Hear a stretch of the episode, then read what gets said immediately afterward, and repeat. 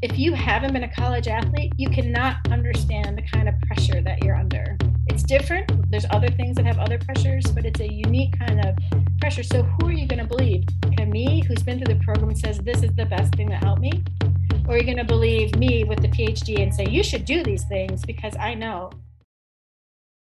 Welcome to another edition of the Cusp Show, the Columbia University Sports Podcast, where we talk about the business of sports, media, disruption, interaction, topical subjects for sure, usually, hopefully. I'm Joe Favorito here at the end of September with my co host, Tom Richardson. Tom, another topic that we haven't talked about really before, we're going to talk about today in a really busy month. Yeah, oh my God, busy is an understatement. This is such an exciting time. I know we've mentioned this in, in uh, uh, previous weeks on this, but it's turning out that this whole MLB story with Aaron Judge, the record, I mean, we're recording this was it mm-hmm. last night, Joe, or two nights ago? Two, night, two nights ago. So he, two nights ago, yeah. But congr- we can say congratulations, Aaron Judge, because by the time people listen to this, he will have broken the record already. Well, we so. we hope. I mean, there's only a, a, few number of games left, but mm-hmm. um, there's just such great baseball excitement in New York, which is unusual. Um, I mean, everybody's talking about baseball, which is which yeah. is fantastic to see for a change but it feels like there's it's going to be an epic postseason. Obviously, epic end of the season. This Mets series this weekend. Again, we'll know the results by the time this pod is released. But the Mets are playing for the uh, division, and uh, very exciting. Football, football, football. The ratings are crazy. Uh, still good. Um, there was that issue of the concussion last night which was which was really unfortunate. Uh, I only caught the tail end of that. I don't know if you were watching live when it actually happened with Tua, but that was really disturbing. And of course, there was an outcry on Twitter uh, within seconds because he allegedly had a, a if if not a, a, real concussion this past Sunday, he definitely mm-hmm. was hurt last Sunday. And uh, this one last night was quite serious. It, it, it was mm-hmm. a pretty jarring image to see. And Amazon was immediately attacked for doing too many replays, as every network is when there's a really horrific injury. Uh, but then again, I was watching ESPN this morning, and guess what? They were freely showing the replay too. So yep. it, it's kind of a tough issue. But anyway, um, leaving that unfortunate thing to the side, it's uh, it's an exciting time in the biz. Speaking of tough issues, um, and by the way, so we're sitting here. The NBA is playing in Japan this weekend. Uh, the NHL is getting ready to really kick in the rest of their preseason. NWSL finals playoffs start in a couple weeks. MLS Cup starts in a couple weeks.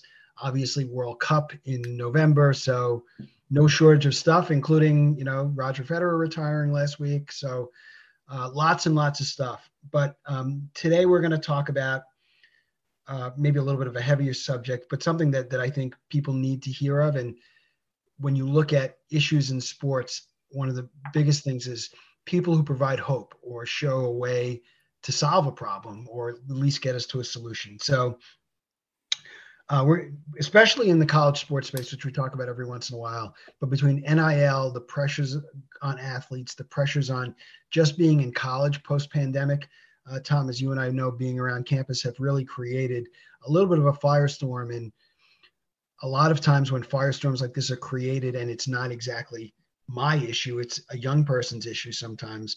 We either try to sweep it under the rug or say, oh, they're young, they'll get over it. However, if you look across the college student athlete space, I believe, unfortunately, it's at least in the last nine months, somewhere like 30 or 35 student athletes of all levels, Division three to Division one, have taken their own lives and the pressure that is on student athletes um, to lead various lives because they have to, including now the pressure of NIL, um, is somewhat being unaddressed on a wide scale. But there are now organizations that are trying to do something about it and address it and figure out how you can help, if not solve the problem, create opportunities so that the pressure is taken off and a lot of things can be talked about that may just be swept under the rug, like we've seen on the professional athlete side for the last couple years, especially ever since Kevin Love did his famous piece in in uh, the Players Tribune, and some of the other things that have come up. But our guest today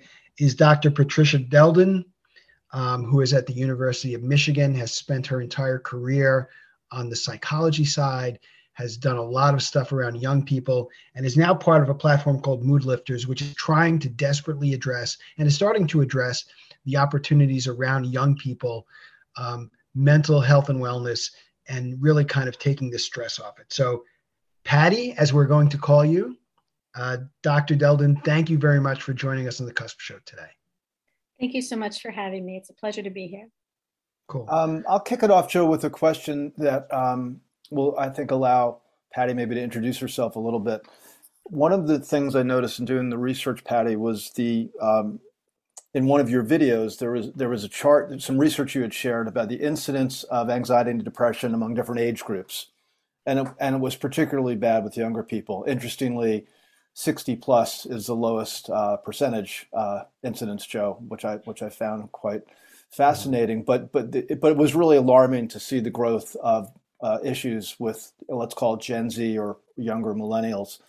Um, it sounds like with your academic experience, your your background, which is which is quite extensive, your work in this particular area with depression, suicide, etc., that you are one of the biggest um, brains out there on this topic. And it's really interesting that you took your academic experience and actually created, I guess you would we would call it a business, Mood, mood Lifters. Um, so talk about that because obviously there had to be an impetus to go beyond academia into into the broader market. Sure. Um, well, it was really built out of frustration, right? So I have been fortunate to be at the very best places, um, hired, um, and I do feel fortunate because it's a, a, lot of luck to be in these amazing places. Um, but what I kept seeing over and over again is that we weren't having a big impact, a positive impact overall. Now, for individual cases, we've had a lot of positive outcomes. Individual therapists doing a lot of real good with individual partic- with individual patients. But overall in the field, what we've been seeing is increases in depression, increases in anxiety, a 40% increase in suicide since the year 2000. I mean, with the population at large, you're saying population yeah, yeah. at large, right. and some populations like younger girls, it's a 200% increase. So the um, so although I'm trained as a clinical psychologist and neuroscientist, um, I hadn't been trained in intervention. Um, I decided I I had to do something about it, um, and that's when I developed my company. It was really out of frustration. All right, so we'll talk. So so turn. How do you turn the idea into the business? Well, um, I'm the deputy director of the University of Michigan Depression Center, and what my one of my jobs at the time when I came up with the idea of Mood Lifters was to help bring teams of researchers together across the university around bipolar and depression. And I've been reading a lot of books about innovation. And at the same time, we were launching the National Network of Depression Center, Dr. John Greden's um, brainchild, where we were trying to bring other institutions into the fold in terms of um, having also having a depression center. Now, why that's important is things like cancer and cardiovascular disease have made these dramatic improvements in part because there's the National Cancer and Cardiovascular Disease Networks. So they have a lot of resources so they can have much larger studies and then come together with results and then make improvements in treatment rapidly. So he thought we should have all these centers. But it was in a talk that he gave where he showed the statistics of people getting worse um, in terms of depression while cardiovascular disease and cancer were going down. So it really bothered me. This has always bothered me. I went into the field for a singular reason, and that is to help people. And I thought I could do it best by helping people in neuroscience research. But seeing those data told me that nothing that I had done in my whole career at Harvard, at Michigan, at NIH had helped anybody as a whole or hasn't hmm. helped society as a whole. So I was just bothering me. It was really bothering me. Around the same time, um, I happened to be also having something else bugging me. I had gained a lot of weight from the birth of my second child, hadn't been able to lose it. And so my colleagues sort of dragged me kicking and screaming. I didn't want to go because of stigma. I can do it on my own. I was a college athlete. This shouldn't be a problem for me.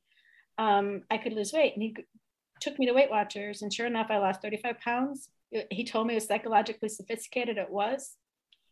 And what after losing this weight, I turned to him and I said, Chris, why don't we have something like this for mental health? Low cost, highly effective in a destigmatized environment that we could offer to millions of people like Weight Watchers does. And he basically laughed and said, You can't do that. Well, when you've been a college athlete, the best thing that could happen is for you to be told that you can't do something. exactly. Like doing, getting my competition up. And so that's essentially what I did with smart undergraduates like me, who's on the call, um, as well as smart graduate students, much smarter than me. We created this program that's essentially the Weight Watchers for Mental Health because we wanted wow. to create a highly effective, low cost, evidence based treatment. Cool. Hey, um, Patty, you, you, kind of buried the lead there. Talk about your background and the experiences that you had as a student athlete. And I'd be curious now looking back and seeing kind of this plague of, of what's going on with student athletes and the pressure that's going on, how your your experience could relate to student athletes of today and how Mood Lifters is working with that. Yeah, so I grew up in a family that didn't go to college generally and was discouraged. Uh, actually, my dad had a scholarship for football to Michigan or Michigan State or something, wasn't allowed to go because hmm. um, my family didn't value education. My brother then had a scholarship to for soccer, wasn't able to go. Had to work in a small family business. So I went to college uh, for a singular reason. I didn't think I'd actually graduate. I just wanted to keep running. I love to run. I was so naive. I didn't even know that it wasn't like high school. You can go to the team and just try out. you know, I just walked out there and I said, Hey, you know, I run. Can I be on your team? And he's like, Well, what's your times? He's like, Oh, that's pretty good, actually. Um, so maybe you can join the team. So I did as a walk on. Um, again, still not realizing that, didn't happen until way later. Um, so I wanted to be either a psychologist or nutrition to help athletes. That's what I want to do. Again, I thought that would be done in four years. I didn't know, I'd never heard of grad school.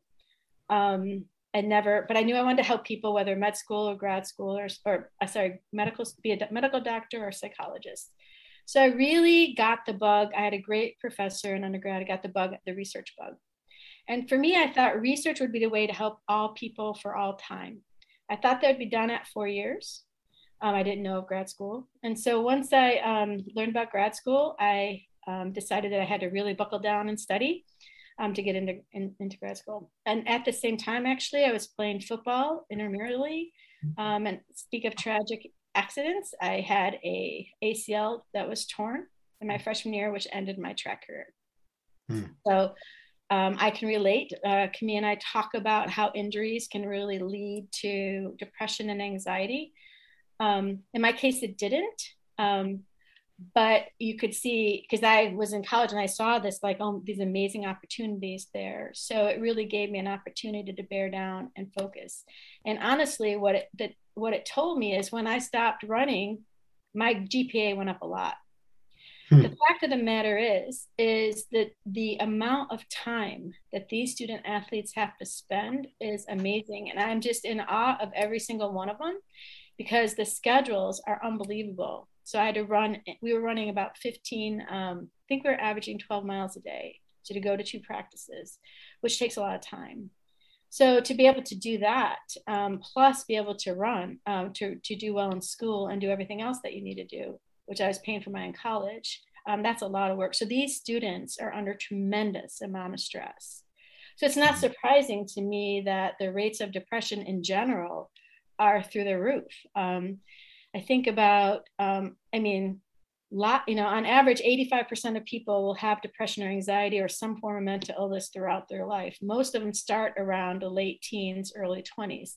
So you're putting these kids who are not young adults, sorry, these young adults in a very stressful environment in college in general, and then add this pressure to succeed in their sport. They've been the best in their state, right? So they have to continue. Now they're around people who are as good as them. So there's a lot of stress both academically because they were the smartest kid in the class and they're the best student. So you put them, the competitive ones like me, um, in that environment, it's extremely stressful. And then they also, there's a lot of stigma because they don't want anyone to see them struggling because they could lose their place on their team.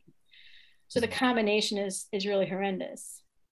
For and, and I, I know you've done special programs for different populations, but let's spend a couple more minutes on on the, the sports psychology because I'm wondering if there's a correlation between what's happening with, uh, let's say, college level sports, which is, as you said, quite competitive and stressful, and other environments where it's really high performance oriented. and and yeah. mil- military things like that, where you you, you kinda, music. You, music, you, you kind of have to be on, on your game like twenty four seven to to be competitively successful. Um, I think about that a lot when I think about people in the military. When when I have met people and uh, first responders and things like that, you, you can't really afford downtime because there's this expectation you're always going to perform at the highest possible level. That is just the expectation. Is it particularly bad? Has your research shown that it's particularly bad in what I call these high performance environments? Um, I don't. I it's, it's it's interesting because often the folks who are in those are also extremely mentally healthy and resilient to begin with. You don't get to be a Kami's level of um, athlete without being quite resilient. So there's a combination of things that actually happen. What we know from the literature is for the college athletes, the rates of depression, anxiety are about the same. Um, but again, but I will tell you, stress is bad, right? Stress is bad for your mental health. We want, we all need a little bit of stress um, it keeps us interested and motivated and things like that. So it's like a U-shaped function. You don't want too little stress and you don't want too much stress. So it really, so the, these college athletes, it depends. Um, or these other performers, are they feeling like they're able to cope with the level of stress that they are? Do they have a supportive coach? Do they have a supportive um, environment? Do they have team players that are trying to help them? Or are they competing with them? So it really depends on a bunch of factors, both what they bring genetically, but what the environment also holds. And I think the environment, like how coaches view mental illness, how they view the um, the practice, whether they're healthy, they're helping promote healthy behaviors, or if it's just cutthroat. So it really depends on the environment um, whether or not it pushes people over. Their genetics plus the stress is what causes the illnesses. Um, Patty, walk us through mood lifters. Tell us about the business, how people get involved. Uh, obviously, you can't go into specifics, but some of the kind of holistic things that you've seen from when you started it to where it is today and where you want it to go. Right. So, what I did is I took what I thought were the best parts of Weight Watchers that helped me the most, and I put them into a mental health context because, again, they're always Weight Watchers is an excellent program for weight loss, number one program in the world, often for health as well as weight loss. So it was a great role model, and they built that model over 50 years. So essentially, what I did is I took the Weight Watchers model, at least pieces of that, and I melded it with the very best clinical science that's out there. But there's some things about who I am, about what I wanted it to have. One of which is I wanted to be holistic in the sense of, um, you know, if some of these um, football players that we talked about get a head injury, they're more likely to get depression and anxiety, right? If it's hit in a certain place. So there could be biological components and changes in the brain. Then there are other things like breakups or terrible coaches or non supportive um, uh, athletes that might really be playing a role. So we know that there's a bio component, a psychological component, and a social component to mental illness. Unfortunately, most treatments only deal with one of those. So you go to a doctor, you get meds for the bio. You go to a therapist who's a cognitive behavioral, you talk about thoughts. So I thought, well, yeah, we need all those things, and there's no treatment out there um, that does it.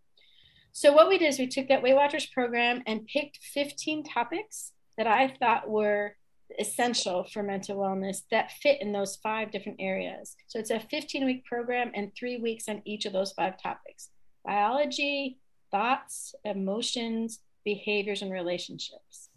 So each week we teach people a strategy that's based in science, say exercise, which isn't an issue for athletes so much, um, but people who aren't athletes uh, might not be doing it. Um, another thing we really emphasize with the college students in particular is sleep. Sleep is really essential for mental wellness, no matter what problems that you're having, or even just to thrive or to perform. So we teach people how to sleep better. And so each week we teach them a new strategy that's been shown in science to actually help most people feel better. And then we tell them to go off and practice this. And these college athletes actually do the best out of any group that we've tested. They get about 75% reduction in their depression and anxiety, which is remarkable because we wanted the minimally uh, clinically significant difference is 25%. And honestly, I thought with a program taught by peers, for $15 a meeting, I would have been hoping for 10% reduction, even keeping people stable. But the fact of the matter is, mood lifters reduces this depression anxiety by 75% in these populations. Why? Because they know, like, if you want to go run a marathon, Joe, you're not going to just go out and do 26 miles today. You know that you have to build up and practice, right? So athletes were able to translate their skills in physical training to their mental health training. So it's really pretty impressive that um, they were able to do that, and they lo- led by peers. So well, I, actually, that's what I wanted. To, can you talk a little bit about that? And, and I know uh, sure. Camille's listening in on the call, and she was a, a student athlete at Michigan. But how important is that? Because the one thing that that when I've talked to people, and we had uh, Aaron Taylor on over the summer to talk about his experiences, and he's big on mental health and trying to help really elite athletes. He played at Notre Dame and then in the NFL. But um, how important is it to have someone who looks like you, is the same age, going through the same thing, talking versus, frankly, you, me, or Tom talking to them? What's the difference? And you obviously saw a big impact with that. Yeah. Um, well, if uh, just I'll use my own experience at Weight Watchers, if some skinny registered dietitian told me that I needed to change how I live my life, I'd be like, yeah, I know. And let me guess, I have to eat less and move more. Mm, doesn't take a PhD to know that, right? um, but what I had was a real estate agent who had been told by her parents she'd never lose weight. And she believed wow. them until the fifth time she tried when she did Weight Watchers and she lost 175 pounds.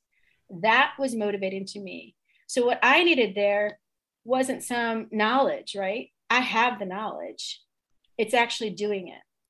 So um, with college athletes, if you haven't been a college athlete, you cannot understand the kind of pressure that you're under. It's different. There's other things that have other pressures, but it's a unique kind of pressure. So who are you going to believe? Camille, who's been through the program, says this is the best thing that helped me? Or are you going to believe me with the PhD and say you should do these things because I know? And I happen to be a college athlete, so I have a little bit more street cred there, but for the most part, not. And here's another example with Mood Lifters. We offered a low income, mainly minority community outside of Ann Arbor. And should a upper middle class white person go tell poor black people, Latino people how to live their life? I find that morally re- reprehensible. My family's from the UP of Michigan, which is a rural poor area. Having someone from Ypsilanti go up there and tell my family how to live, they would have no idea what the stresses are up there.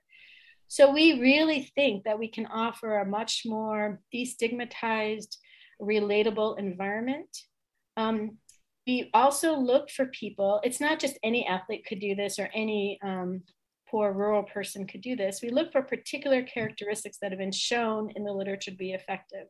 And that is that they're warm, genuine, kind, and they don't stigmatize mental health and they're respectful. We don't look for college degrees. So when we first started testing this, we tested peers versus professionals. Okay. I literally have been a professor at Harvard and Michigan, and I've been training students to be therapists for 30 years. And in this study, we looked at a housewife, an engineer, and a college undergrad, and me and two senior grad students, and compared our efficacy in this program. And guess what?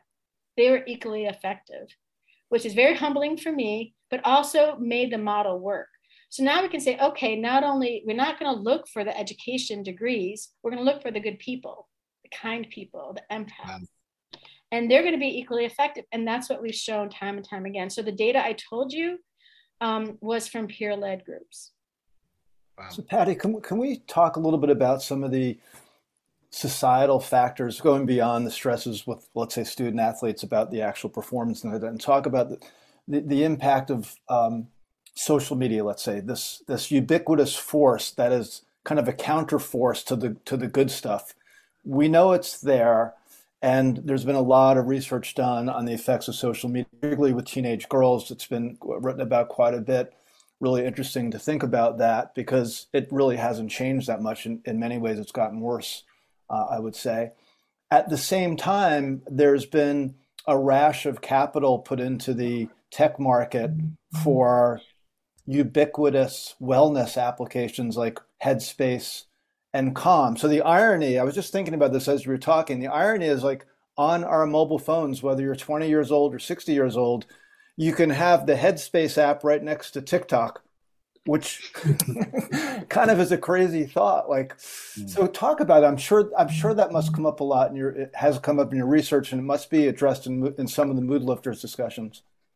Right. Well, one of the things to think about um, recently, I think it was in Scientific American or some popular science or some um, um, program or some magazine, where they basically called apps the wild, wild west of mental health care. Right. So, what it doesn't matter the treatment, I don't care if it's in person or apps or whatever, you need to make sure that who's ever providing you care is following the latest and the science based care. And unfortunately, the vast majority, by far, of these apps are not evidence based. We don't know if they're helping or hurting.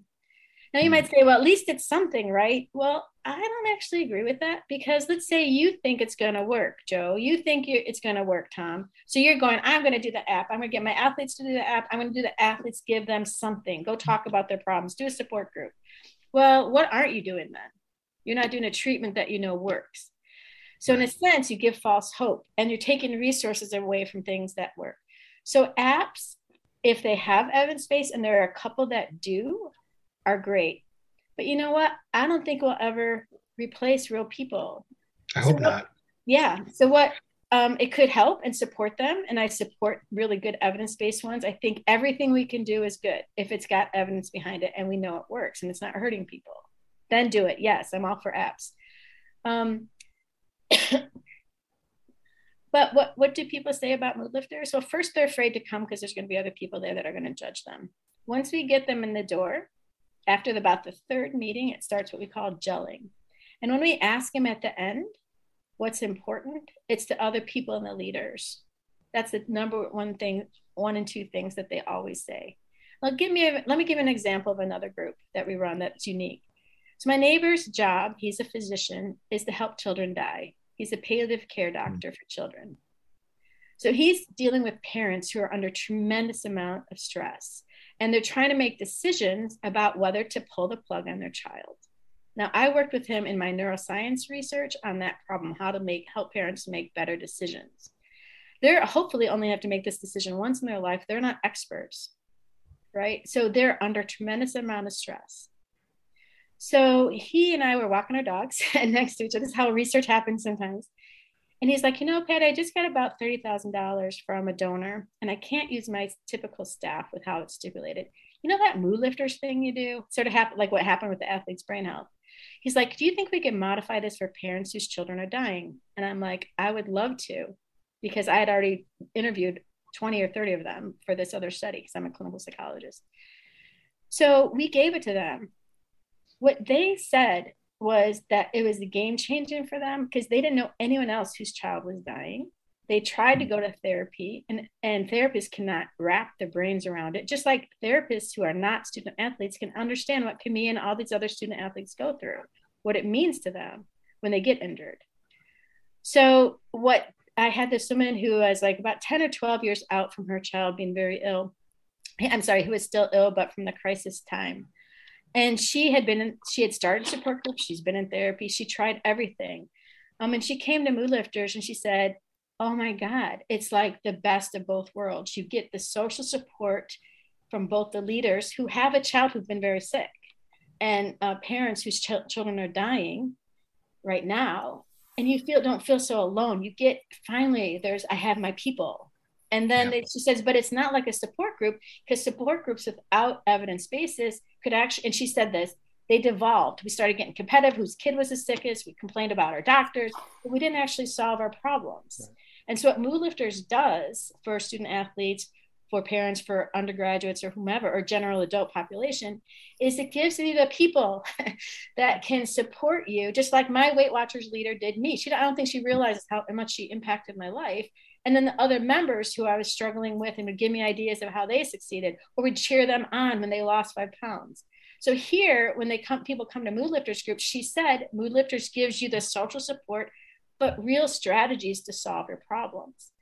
So that was the goal, right? Because if I went to Weight Watchers and just talked about my weight, and believe me, I tried that for 30 years, doesn't work too well. As a matter of fact, I'd be hungry afterwards. I go out and have pizza, right?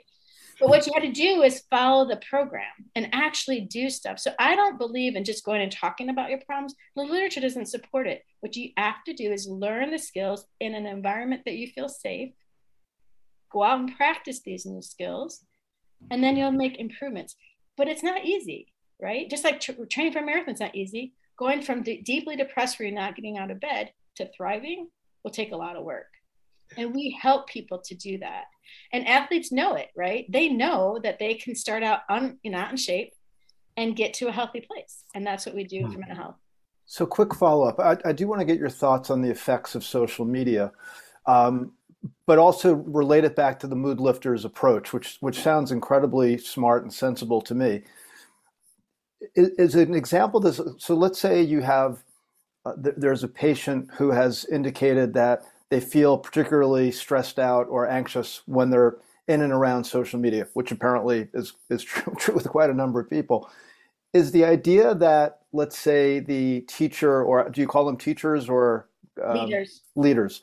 The leader may say, get off of social media, you know, delete your delete your accounts and stop doing it. Or is it, hey, what's worked for me is that when I when I limited my screen time or I only concentrated on more positive stuff in my feed or whatever, it actually helped. I, I suspect it's the latter, not the former. Yeah.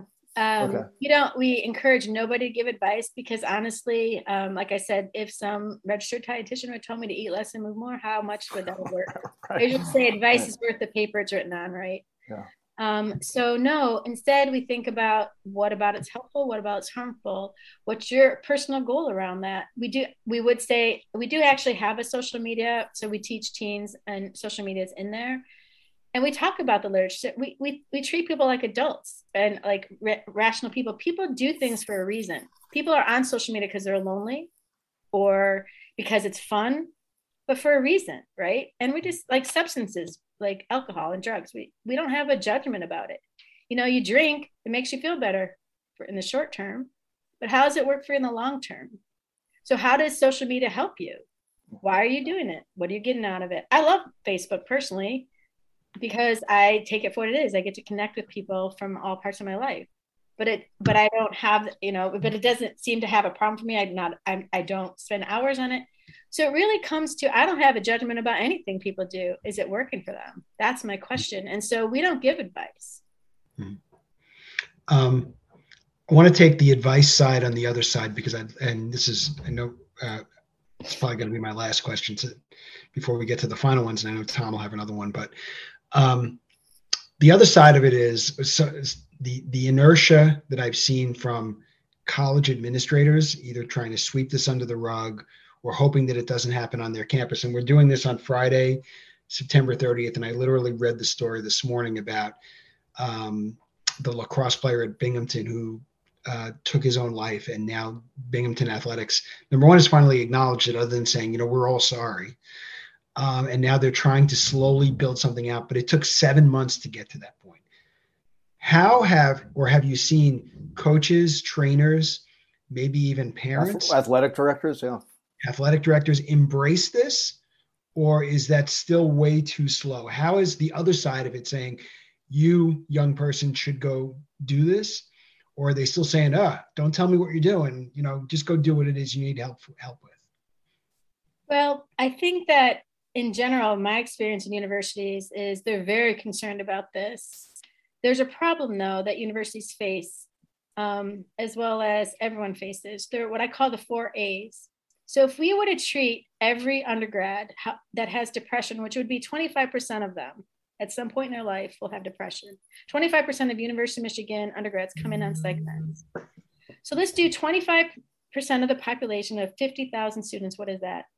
Uh, 15,000 students and treat them for 15 sessions in individual therapy for $250 a session. Now, how many therapists do we need? How much would that cost? Well, I'll tell you what, the biggest complaint I get at the University of Michigan Depression Center is people have, we have wait lists that are off the chart. So there's a problem with availability, there's a problem with affordability, there's a problem with accessibility and acceptability. So affordability, I just explained. If you saw me individually, I would charge you $250. I wouldn't even need to take insurance anymore because my wait list would be three months without even taking insurance. Now, um, so that means you can't get in because I have a three month wait list, right? So even if you had the money, mm, I'm not going to take you for a while. We have six month wait lists at the Depression Center at times in psychiatry. We have thousands of people on the wait list.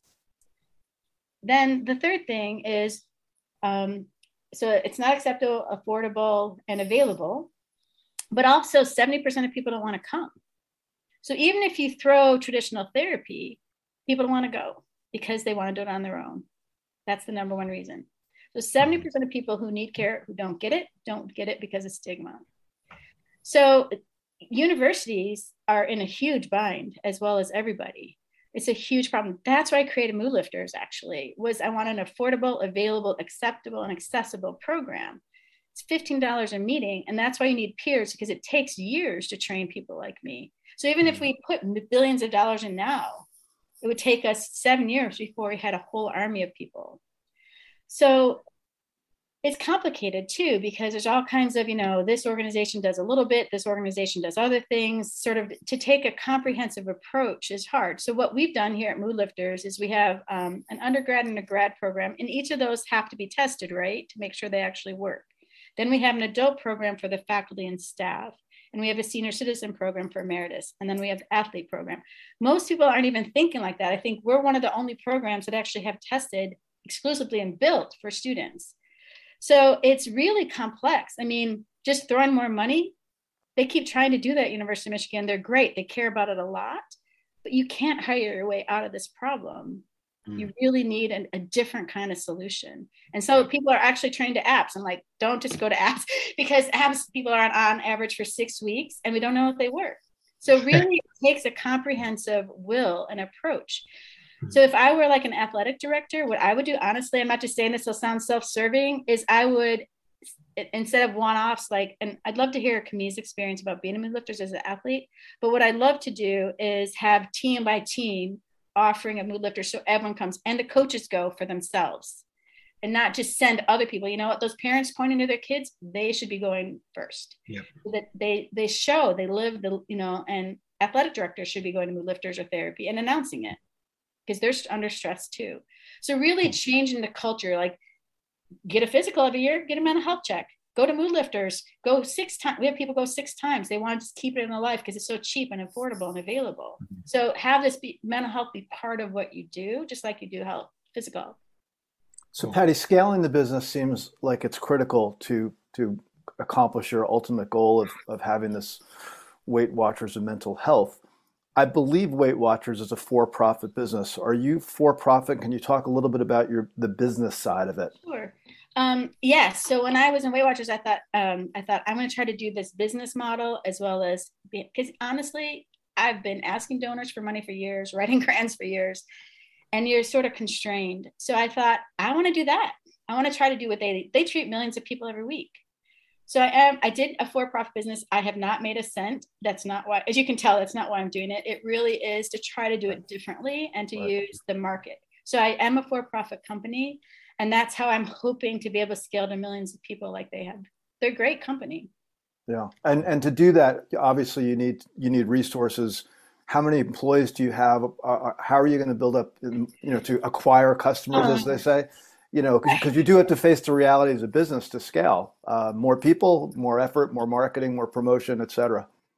Well, what's great about like a college level scaling, um, so right, like right now, here's an example. There's th- that is what keeps me up most nights because now I know I have a product that works, and if I could get it to all of the NCAA athletes, for example, just that population, it would change the course of everything, right, for yeah. them. Right. And I know, and also I forgot to mention when we did it in graduate students, we did at the beginning to the end of the semester. Those people who are moderate to no symptoms, when they joined mood lifters, they got about 10% better, which doesn't sound like too much until you know that those that didn't got 30% worse. So we're still 40% above. Wow. So we seem to have some preventive ability. Can't promise that. We don't know enough mm-hmm. about the science yet, but it was a nice hint that we might be able to prevent some of these problems. Mm-hmm. So um, so it really depends on the scaling model but really i'm not a i'm a neuroscientist i used to look under the you know the, the, the hood here you know that's how i thought and so i have a lot of business consultants who are as passionate about mental health as I am, giving me advice. Um, donations always help. Um, being hired by a large, or so like one of the things that I worked with, what was it called? Can we, the hidden opponent? The hidden opponent. And we had been talking about having two athletes at each university um, train and they could bring mood lifters back to their programs. So, um, but again, they wanted a non-profit. They didn't want us to charge um, but as a for-profit company, it makes it difficult for us to do those kinds of things. So in any event, we're trying to scale through like places like the YMCA's of America. We're in, in conversation with about 25 of them, where they would have their diabetes prevention program leaders, their yoga instructors, or so forth be mood lifters leaders. Um, and we're talking to them. We've already been working with the Ann Arbor YMCA for years. So that would be a scaling model. We also um, are talking to other organizations that already have leaders in place that we might be able to take advantage of. Uh, do you have, just out of curiosity, do you have venture capital? I mean, uh, have you tried to raise money for it to to to amp, um, accelerate the, the growth? Um, we would love venture capital. We're just starting to look right now. Because yeah. again, what I did is unusual. Um, well, it's an unusual thing. It'd have to be a special venture capitalist because my goal is to help people for the lowest cost possible, but while being a for-profit company. Right. So it'd have to be the right person who really wants to pursue this as a, and also I think though, honestly, I know that again sounds self-serving, but if Weight Watchers can tr- make billions of dollars, why can't we? Why can't well, we? well, that's what that's what I'm thinking because if because it, it, sounds like this is so uh, there's such a need. I mean, ultimately, entrepreneurs have to decide there's a problem or need in the market, and you have the vision and, and the wherewithal to, to go fix it, which you are, and it's an amazing thing. And I'm I'm even thinking. I just checked my app, my my phone quickly. Well, I I, I never occurred to me there's a Weight Watchers app. So maybe right. a year from now, two years from now, there's a Mood Lifters app, and all well, the young people who live on apps. Well, that's maybe a way you can you know help scale it. Well, right that's next the Weight Watchers. yeah, right next to TikTok. yeah, well, we have an app actually that Blue Cross Blue Shield of Michigan help us to build, but it's okay, cool. It's a companion. It's not a standalone because I mm think it always will be. What's special about Mood Lifters is it's people. Other mm people matter. As a person who dragged me to Weight Watchers said is known for saying his fam- most famous quote before he died was, "Other people matter." Period. And so I think mm what an app will never give you, no matter how AI it is, will be other people matter. Can I ask Camille to talk about her experience? Well, ac- actually, you just stole my thunder because I was going to say our our last question, um, talking about other people. So Camille Davre is a former former Michigan athlete, correct? Cross country runner, yeah. who is really, um, I hate to say the poster child, but one of the the best examples of what peer to peer can do. So, Camille, can you, you've been listening to the conversation. Obviously, you work with Patty. Um, why don't you just give us your two or three minute POV on how much you want to talk about what it's done for you, but also um, for we have student athletes who listen to this, you know, what, what it can do for them. I think that would be really valuable. Yeah, yeah I'd be happy to. Um, I'm really grateful that I found Mood Lifters. Um, I was a cross country and track athlete at the University of Michigan um, was an All American in 2018 and also part of a Big Ten um, winning cross country team. So I had some success um, on the track and um, I ended up finding mood lifters my junior year in college. I had gotten a pretty serious stress fracture in my hip and was unable to compete, um, was isolated from teammates, kind of dealing with a loss of identity since I put so much into my sport and now was unable to run, period. Um, and also was dealing with chronic pain. So it was kind of the like a dark night of the soul for me. and when I got a um, email from the athletic department at the University of Michigan, they were talking about mood lifters and a study for student athletes. And I became really curious. I reached out to Patty and decided, you know what, I should just sign up for the program and kind of see how this thing goes and what it's about. And I'm really happy that I did. Um, you know, I was skeptical at first, um, wasn't really sure what to expect. And like Patty mentioned, there is a big stigma around mental health. And it was also something that kind of contributed to my injury in the first place because I was a little bit um, you know nervous to advocate for myself and i think a lot of athletes experience that when they're going through injury and they're trying to you know tough through difficult circumstances And I went through the program, learned amazing clinical skills that a lot of people will never get to learn in their whole life. And then also was really inspired by the peer leaders who provided a really um, understanding and acceptable environment for me to thrive in. And at the end of it, I just decided that, you know, I really wanted to give back in the way um, that mood, lifter, mood lifters had benefited me and try to help other people that were struggling. And so I continue to work with program today as a peer leader. Great. And uh, Patty, last question for you, uh, at least for me. How many how many peer leaders do you have now, and how has it grown over the last you know let's say year or so, especially given everything that's happened with COVID? Yeah, well, COVID actually happened at inconvenient time for us, but that because we were in person, um, we did move online, but it slowed us down a bit.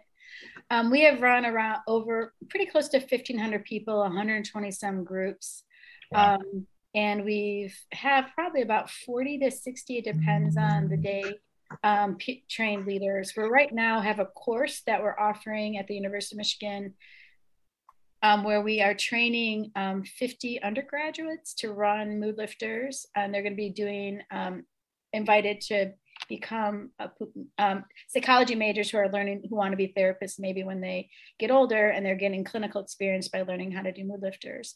Um, and and we i was just asked by the clinical psychology faculty to offer and even the chair of the psychology department to offer mood lifters as a class at the university of michigan um, so we're trying to so with this class we are doubling the number of uh, leaders that we have and again if we pair with the ymcas um, as well as other um, institutions that we've been working with, we will very easily be able to scale. YMCA's have like 21 million members and 2,700 sites. So if that works out with the YMCA's, we'll be able to scale really rapidly to millions of people. So um, I was going to say it was up until this point, um, I've, uh, my business advisors wanted me to go much faster than I felt comfortable because again, not a, I'm not doing this for the money. I want to make sure. Usually, when you take a therapy, from the ivory tower of academics and you put it into any outside clinic, you lose efficacy. We actually gained efficacy, which surprised us. Wow. Once people started paying, they started um, actually doing even better. Mm-hmm. So, um, so our goal was to scale slowly and really test the heck of it, heck out of it. We only started looking for venture capital and to really scale now. Um, because we wanted to make sure that it really worked. Because I'm not in it for the money; I'm in it for the long run to help people. Wow. Wow. What a story. Uh, just one last question, Joe, because I, I, I, was really curious about the uh, on on the scale the, the business side scalability. I can't help myself, um, and, and I'm.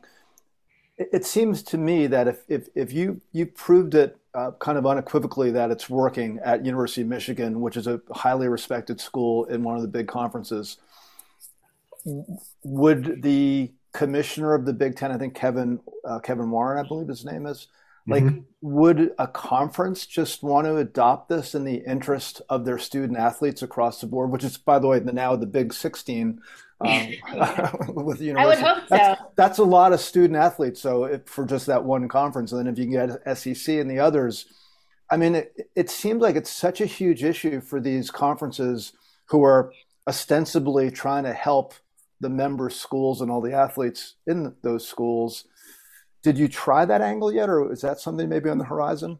That's not yet. We haven't tried that angle. Um, but I think um, I know I've been reading research on it. So, for example, the NCAA um, had a survey and they found lots of mental illness, and they found that the the further it got away from the athlete themselves, like the coach felt most supportive, and then the NCAA felt the least supportive for yeah. them. Right. That's what their survey said. Right. Mm-hmm. So, and what, like I said, like with um, the hidden opponent, um, I think for us, for a lot of people, $250 is really cheap for 15 weeks of care. But for students who are hungry and struggling, it's a lot of money. Yeah. So I think um, I think they always should pay ten or fifteen dollars to join Mood Lifters, no matter what. And our data shows that they have the most efficacy when they do that. Yep. But yeah, yes. So if we could get the NCAA or the different um, collegiate or NFL. Well, I was thinking of the players' associations because the the leagues might might give you lip, in my humble opinion, might give you lip service on this, but the players' associations probably would pay closer attention to this because their job is to obviously protect the interests of the athletes as best they can. And we're talking about the same age group, obviously, whether someone's 21 year old like Camille, uh, you know, formerly at Michigan or athlete at Michigan, or a 23 year old rookie who is in uh, the NBA right now, whatever. Um, yeah. But I, I, would imagine I, would like to get Joe's opinion on that. Like, the, you think the PAs would be more open to this, Joe? Um, how do I say this? uh, well, be honest. I mean, I so, so my opinion is that the PAs would come to mood lifters and say, "Oh, this is great. Can you write us a check and be our official licensing partner?" Because I believe that that's what they've done with with Headspace and some of the other ones so that there is a money making piece of this because it may not be for every one of their in their community. However, what is in the best interest of everyone who's in the PA is to bring it more money into the pie. That would be my opinion. Well, yeah, and then some of the PAs have investment arms, as we know. Yes. So that's that's right. I think it could it that, could, that could be an interesting conversation for Patty, yeah. and uh, and and in fact, the the NFL just hired a new head of their investment group. So there there may be yeah. angles. Plus, you've got you've got certain owners in the industry yeah. that uh, well, in business that I think are probably more recept would be more receptive to this than others. Well, speaking of business owners, I, I don't think I think if you opened up the Michigan alumni directory, you'd probably find a few. Yeah. Uh, what's that guy's name? Ross. Uh, yeah, yeah the Miami Steve guy, right? The yeah, and, uh, and you look at what he's done with Rise. I mean, this really would fit mm-hmm. if if you get to the right person, which I'm sure you've tried. And by the way, I haven't. Um, have. Actually, we have been supported by the Eisenberg Family Depression Center, mm. and we've gotten a lot. We built this based on donor funding from the University yeah. of Michigan. So yeah, donors. But another advantage, if we were to able to get some of the um, more well-known athletes, is I think it will really help with destigmatization too. I know we have people talking about their mental health, but they're not talking about the solutions that might be like mood lifters, and that would be really helpful to us to have some big name people willing to, you know, say, "Hey, try this thing." So, last question, uh, and this is yes or no, simple. Have you gotten support from men's basketball and football at Michigan? Never mind. We'll move on. Okay. All right. Um, um, that's I, actually, I, I, was thinking. Actually, I wasn't saying no. Um, mm-hmm. Abigail Eiler has been very supportive. Um, she mm-hmm. was the head of the mental health committee, and she actually is one of the authors of our um, mm-hmm. book, our, our manual for athletes. So she's been very supportive, and I want to call her out on that. Awesome. So, okay. so, Patty, before we wrap up, if, if a if a listener from an athlete, let's just pick the example of a student athlete from Columbia is listening to this in a week, um, and they wanted to get involved. It sounds like it's really tied to physical location, at least the way it's structured right now. Okay, so um, explain.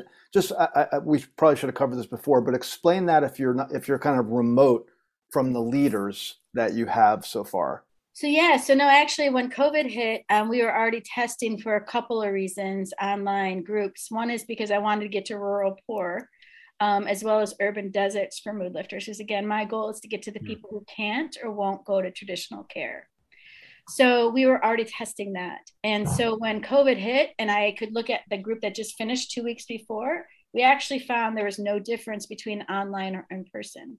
So when we offered um, mood lifters for athletes, actually Camille was only one of two University of Michigan students. We had students in New Zealand, in oh, California, wow. Okay, I didn't realize that. Canada. That's, We're not therapy, so we can cross state lines. It's a mental wellness, pro- peer-led mental wellness program. So we already are international. Okay. Right now, I have a grad, former grad student who is bringing it to South Korea, and recently I talked to a colleague um, who does AIDS research in Kenya and in um, South Africa. And she's like, Hey, Patty, you know that mood lifters thing? I have so many conversations start like that. She's like, wow. Do you think that we could bring this to Kenya and to, because they have six psychiatrists in Kenya. Hmm. So can we six. bring it there? Total. Six. As in the entire country. right? wow. The UP of Michigan, we have one child psychiatrist. So 50% hmm. of counties have no mental health care. And so we do both online and in person. Great. Okay. Um, so uh, before we let you go, tell us, give us the 411 on where people can find mood lifters, how they can connect with peer groups. Um, you know, Camille was nice enough Leaders, to listen yeah. mm-hmm. and then right. chime in. Um, you know, wh- where can we send people to to get your very valuable uh, knowledge? Sure. So moodlifters.com is our website. We actually have a group for um, college athletes, specifically, that, well, actually, athletes more generally, um, starting October 9th on Sunday at 7 p.m. We found out that's when athletes could go. So mm-hmm. they can go to moodlifters.com, go to find a meeting page, and they can join there. If they're not athletes, uh, just a general adult group, we have one starting October 18th at, on Tuesdays at 7 p.m. If those don't work, you can put your name on a wait list. Um, so that's how they can find us. Are you doing anything on social media to just promote the business and the, and the idea and the movement? Only only on TikTok, Tom. right. Well, you know, Camille was mainly our social media person, but she actually went back to school, so she doesn't work for us so much anymore. Okay. So, um, like I said, we're doing an actual media campaign takes a lot of money. Yeah. So we're now starting to look for venture capital. We're looking for possible par- other kind of partnerships with people um, as well as we just wrote a big grant. So we're hoping to be able to do that. Well, it's great. There's, a, I mean, it's a very vibrant venture capital uh, world in the world of sports, as you probably have, have seen maybe or heard. Um, there seems to be new investment groups, oftentimes former athletes, by the way, successful former athletes who have access to money. So I do think it, it would make someone yeah. billions of dollars. I'm not just saying that because Weight I figure like if Weight Watchers can do that, why can't we? No, but Joe, I'm thinking about the conversations we had, like the Aaron conversation mental health as an issue has come up more. Joe and I have been doing this pod for what seven and a half years. We've had more mm-hmm. conversations about mental health and wellness in the last year than we had in the first six. I Sadly. would say, as you as you called it, Patty, epidemic, and to the mm-hmm. extent, um, without sounding crass, you can tie profit to that through a Weight Watchers like model uh, scaling. Uh, mm. I would, I have to think that there will be investors quite interested in, in this uh, personally. Yeah. So I yeah. personally am not motivated by money. Um, I understand, but, and but, I, having grown but, but if you go down the business yeah, path, you gotta, you know, you got you absolutely get, get, what you need to do it right. Yeah, That's exactly so. right. So money buys access for people. Right. right. So for me, it's not about money. I, I as I said, I grew up poor, uh, middle, uh, lower middle class. So I never thought I'd have a nice house and a car, and my house paid off. So for me, it really is about my neighbor who committed suicide six months ago and how I could have prevented that. Yeah. Hmm. Well, so um, for those who've been listening, thanks again to Dr. Patricia Deldin, to Camille Davre, to Sam Marks, our producer. Uh, Tom, this has been another really enlightening uh, conversation here on the Cusp Show. Um, a topic, you know, which we've covered a couple times in the last couple of years, as Tom's mentioned, but uh, this is certainly an alternative and an opportunity versus just talking about the issue. So thank you for Patty for helping us solve the problem. Hopefully, and we're hoping we're going to drive more people to mood lifters and you know we'll continue to check in with you and see how things are going. Thank you so much again. This has been a pleasure. And yeah, Patty, really appreciate it, and, and best of luck. Uh, hope to talk to you again in in the near future. Thank you so much. Cool. Well, once again, this has been the Cusp Show from Columbia University. I am Joe Favorito with my co host Tom Richardson, and we will see you down the road.